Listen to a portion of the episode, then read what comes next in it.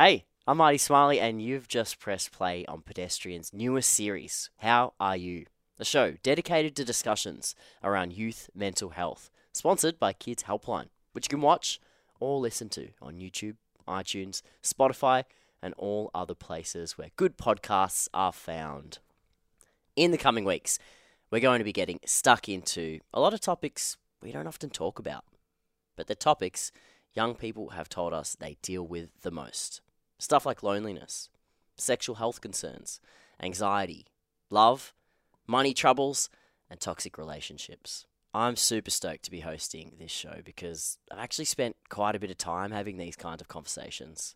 I used to be a youth worker for almost eight years. It was basically my job to talk to young people about the challenges they face. So come along for the ride. It's time to open up the conversation on our mental health.